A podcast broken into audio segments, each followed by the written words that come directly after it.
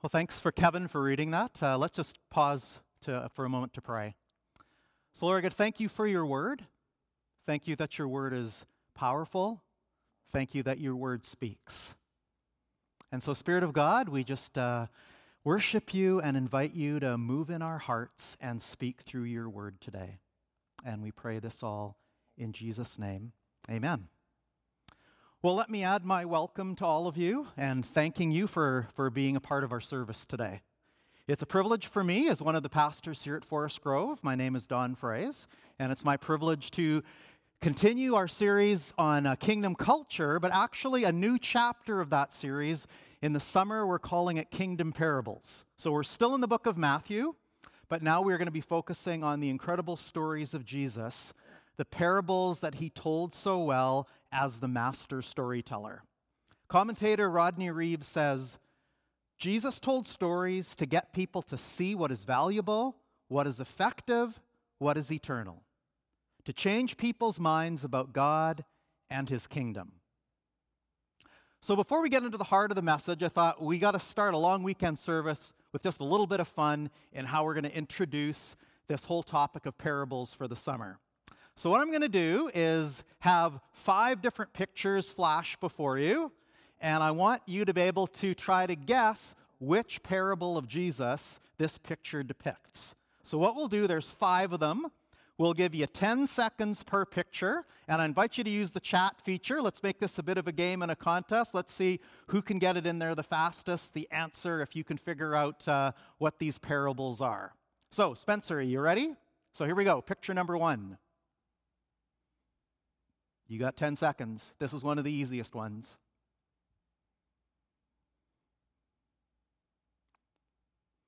Picture number two from a beautiful scene to an animated scene. He's looking pretty messed up. You should be able to guess what this one is. Now, number three, this is a very famous Rembrandt painting, but it is depicting one of the famous parables of Jesus an absolutely beautiful and stunning piece of artwork. Number four, the random one. Can you get this? Just saying, Pastor Kevin and Chanda are in the room and are very stumped by this quiz. and number five, one more animated shot. This might be the toughest one.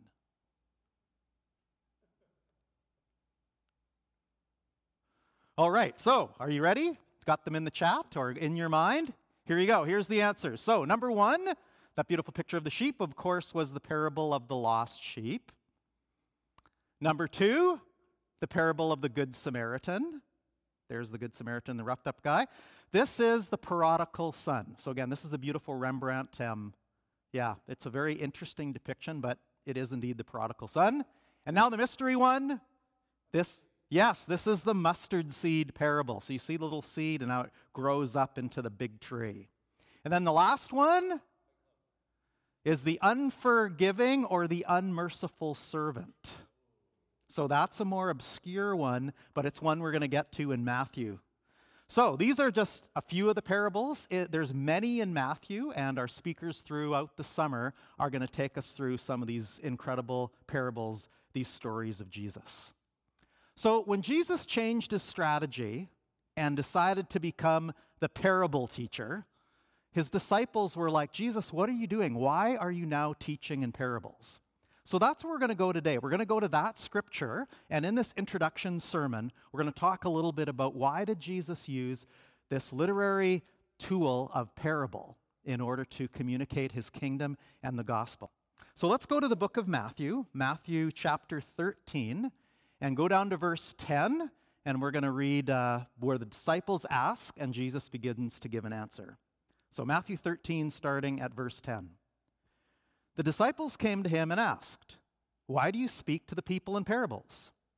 He replied, Because the knowledge of the secrets of the kingdom of heaven have been given to you, but not to them. Whoever has will be given more, and they will have an abundance. Whoever does not have, even what they have will be taken from them. This is why I speak to them in parables. Through see, though seeing, they do not see. Though hearing, they do not hear or understand. In them is fulfilled the prophecy of Isaiah. You will be ever hearing, but never understanding. You will be ever seeing, but never perceiving. For this people's heart has become calloused. They hardly hear with their ears, and they have closed their eyes. Otherwise, they might see with their eyes, hear with their ears, understand with their hearts, and turn, and I would heal them. But blessed are your eyes because they see, and your ears because they hear. For truly I tell you, many prophets and righteous people longed to see what you see, but did not see it, and to hear what you hear, but did not hear it. So the disciples ask Jesus, Why do you speak in parables? And then he gives them what seems to be a somewhat cryptic answer, right? It's even this answer isn't just like super clear and plain. And so we'll try to dig into a little bit and try to get the heart to the heart of why did Jesus use parables to speak and to and to declare the kingdom and to declare the gospel? So I want to begin by suggesting that parables actually create mystery and that as Jesus' words are here, parables are about the secrets of the kingdom of God. So Jesus is saying to his disciples, You have been, in a sense, selected or chosen to hear these incredible secrets of the kingdom, but some aren't able to hear these secrets or these mysteries of the kingdom. So, what was he talking about? What, what are some of these secrets or mysteries of the kingdom? Well, you know, probably the main one was the message that Jesus had been giving all along about the kingdom. And that being that you know what? The kingdom is actually here now. The kingdom is already happening in me and through me. My teaching, the miracles, everything that I've been um, both demonstrating and teaching is that the kingdom is present, the kingdom is here, the kingdom is now. And yet there's also this idea of a future kingdom. And so, this whole idea of the kingdom being now and the kingdom being future was something that many didn't understand, but Jesus was saying this is a part of the mystery or a part of the secrets of the kingdom. You see, the people of the day, their expectations of what they hoped the kingdom of God would be were so different than what Jesus was doing that they were just not, not seeing it and not understanding it at all. You see, the people of the day, they thought kingdom was going to be a great king would come, rescue them from the Romans, and restore their great nation. They would have power and prestige and economic success, and, and that was what they were hoping for and desiring as the kingdom. And yet Jesus comes along, and he's talking about all of these spiritual ideals. He's healing people, he's, he's speaking, and he's demonstrating such a different way of kingdom. And he's saying all these crazy things like, like loving your enemies and that the last will be first and the first will be last. And, and again, it was so unexpected that they were missing the secrets of the kingdom. The kingdom, they were missing it, and the kingdom wasn't being revealed to them. And so that was part of what Jesus was saying to them that the mystery would only be seen or understood by those who were open and those who are responsive. And that's why he's so encouraging to his disciples to say, stay in that heart posture. You see, the Greek word that is used here for secrets of the kingdom is actually the word mysteria, or which we would translate mysteries. And you know, I wonder how comfortable we are with mystery. You know, I grew up in a time when Christian faith and what we believed in that mystery wasn't a good thing. We wanted our faith to be to be clear and precise. We wanted our faith to be rational. We wanted to have surety. So mystery isn't always a good thing. And yet, Jesus had so much mystery, and parables were often about mystery. So much of the Christian faith, I would suggest, is the beauty of mystery. The very fact that an all powerful God who can create the universe can know us personally and live in us personally. Mystery. The very way God exists in what we call the Trinity. One God, but existing as Father, Son, and Holy Spirit. We try to explain it, but it's mystery. So Jesus taught and used parables because they created mystery and it was good. And it created, yes, it distanced some, but it also created and lured others to this just amazing way he wanted to communicate the secrets and the beauty of the kingdom he was revealing. So, one reason that Jesus spoke in parables was to create mystery, and to bring the secrets of the kingdom to those who were open and ready to listen to him. Another reason that Jesus spoke in parables was that parables expose the heart. Just want to refer back to Matthew 13, 15, where Jesus is quoting the prophet Isaiah and saying, For this people's heart has become calloused or hard. They hardly hear with their ears, and they have closed their eyes.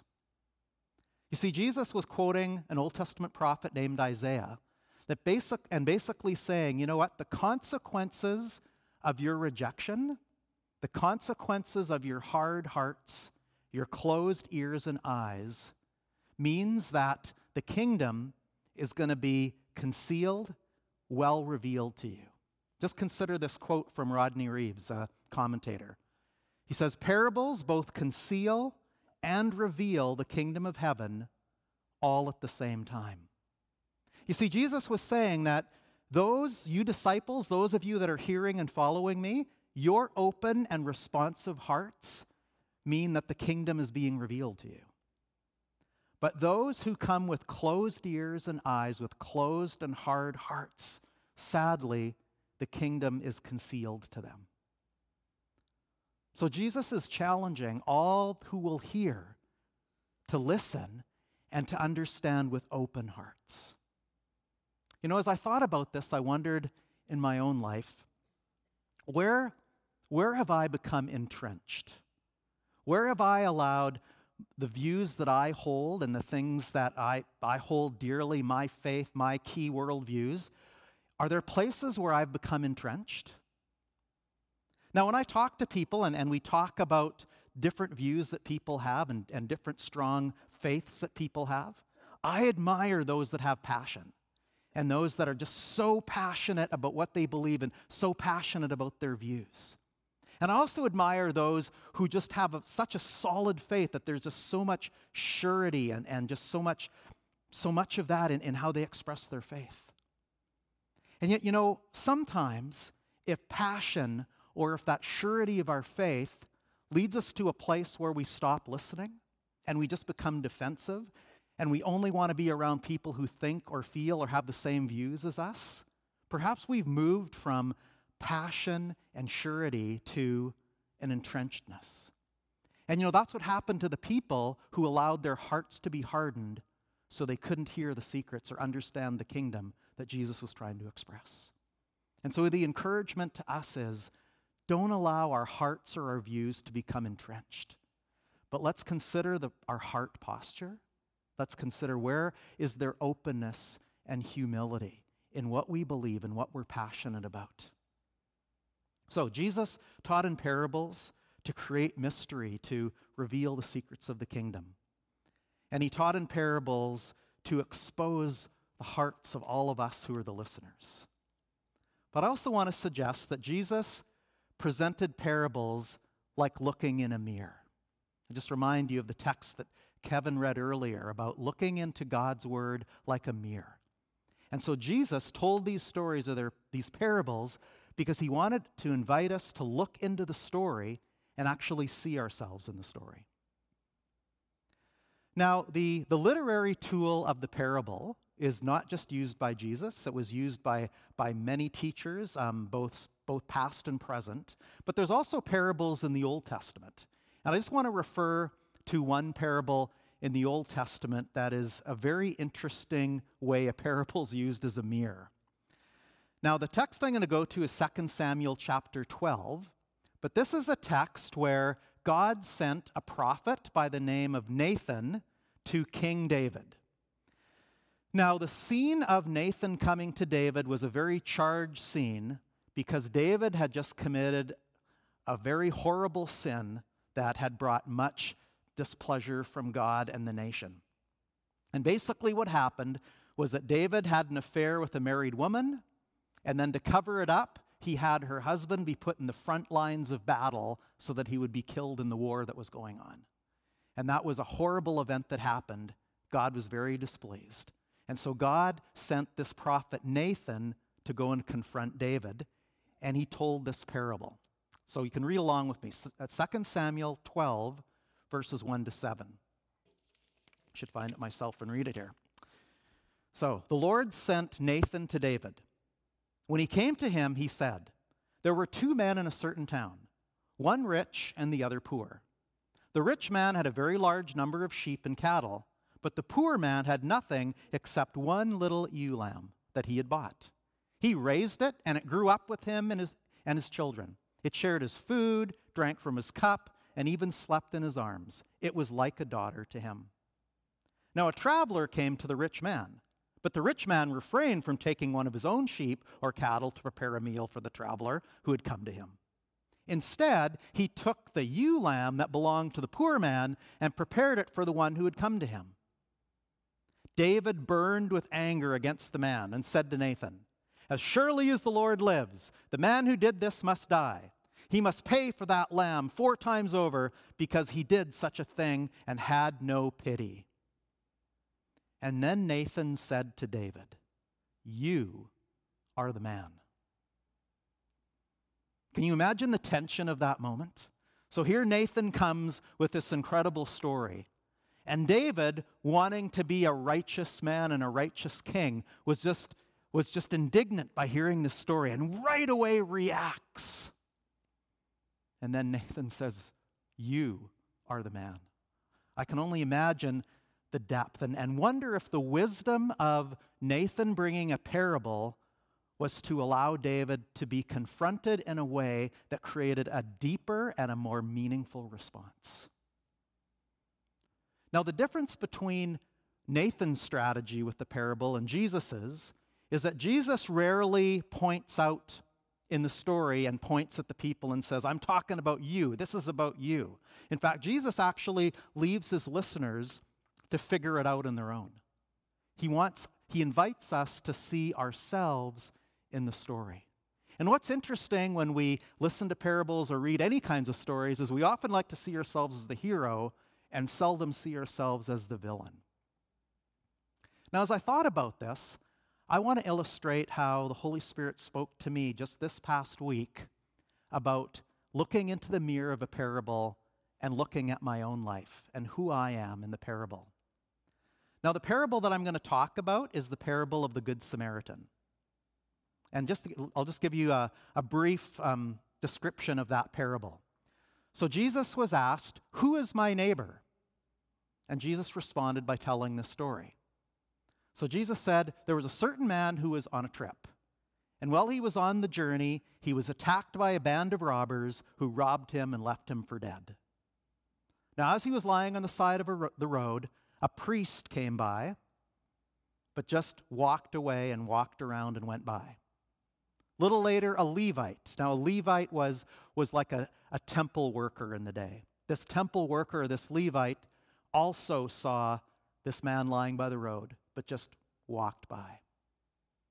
But then a hated, despised Samaritan, the people group that the Jews hated the most, a Samaritan, a Samaritan came by, saw the injured man, and he immediately had pity on him. He wrapped up his wounds, put him on his donkey, took him to an inn, and took care of him. Then Jesus looked back at the leaders who were asking him, Who is my neighbor? because they were trying to justify themselves. And then they responded by saying, Well, it was the one that showed the man mercy. And Jesus basically said, Yes, now you know who your neighbor is. So I was thinking about that parable that had the Holy Spirit speak to me about where I see myself in that story. Now, in the middle of last week, when I first heard the story about the tragic news in southern Saskatchewan of the 751 unmarked graves of Indigenous people, my heart broke as I thought about this, as it has for many. Now, when I heard this story and heard, heard the news break, I wasn't familiar with the Cowessess First Nations, and so I needed to look up where it was. And I found out that it was very near a small town in southern Saskatchewan called Broadview. And this immediately struck interest to me because I grew up in the neighboring town called Grenfell. I did my elementary school years there. And I would have gone to school less than an hour away from where this residential school was. And it just hit me thinking about that, that while I was having my incredible school experience as a safe elementary kid that some of the tragedies were going on in a residential school less than an hour from where I was living. And so that really impacted me as I thought about that.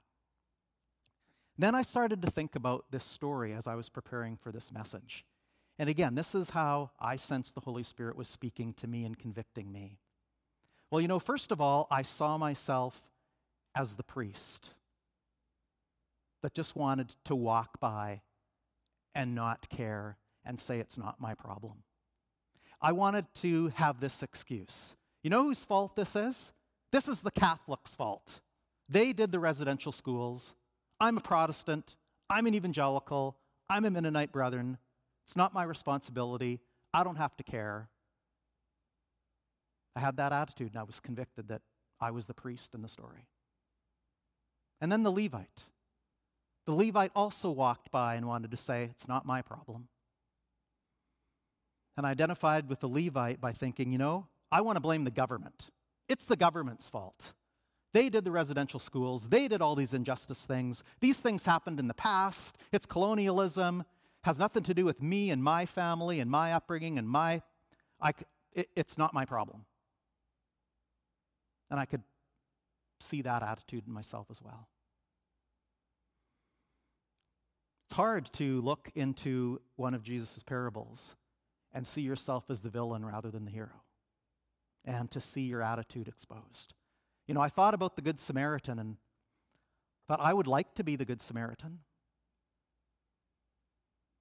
And as I thought about my response as a follower of Jesus, you know, like many of us, when we hear this kind of tragic news, we may feel so powerless to know what to do, how to respond.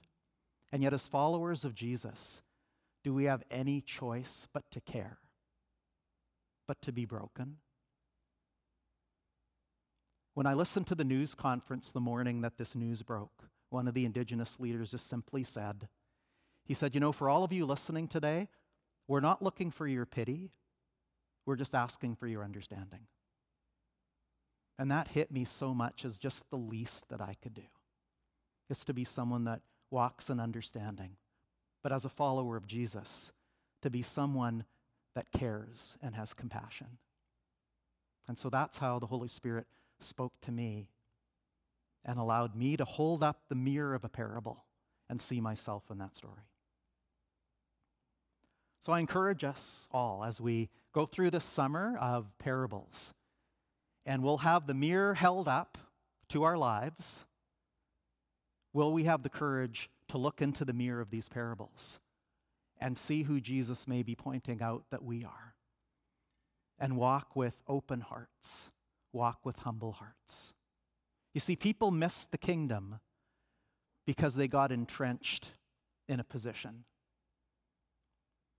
And they lost the humbleness and the openness of their hearts to the ways of Jesus, to the uniqueness of Jesus.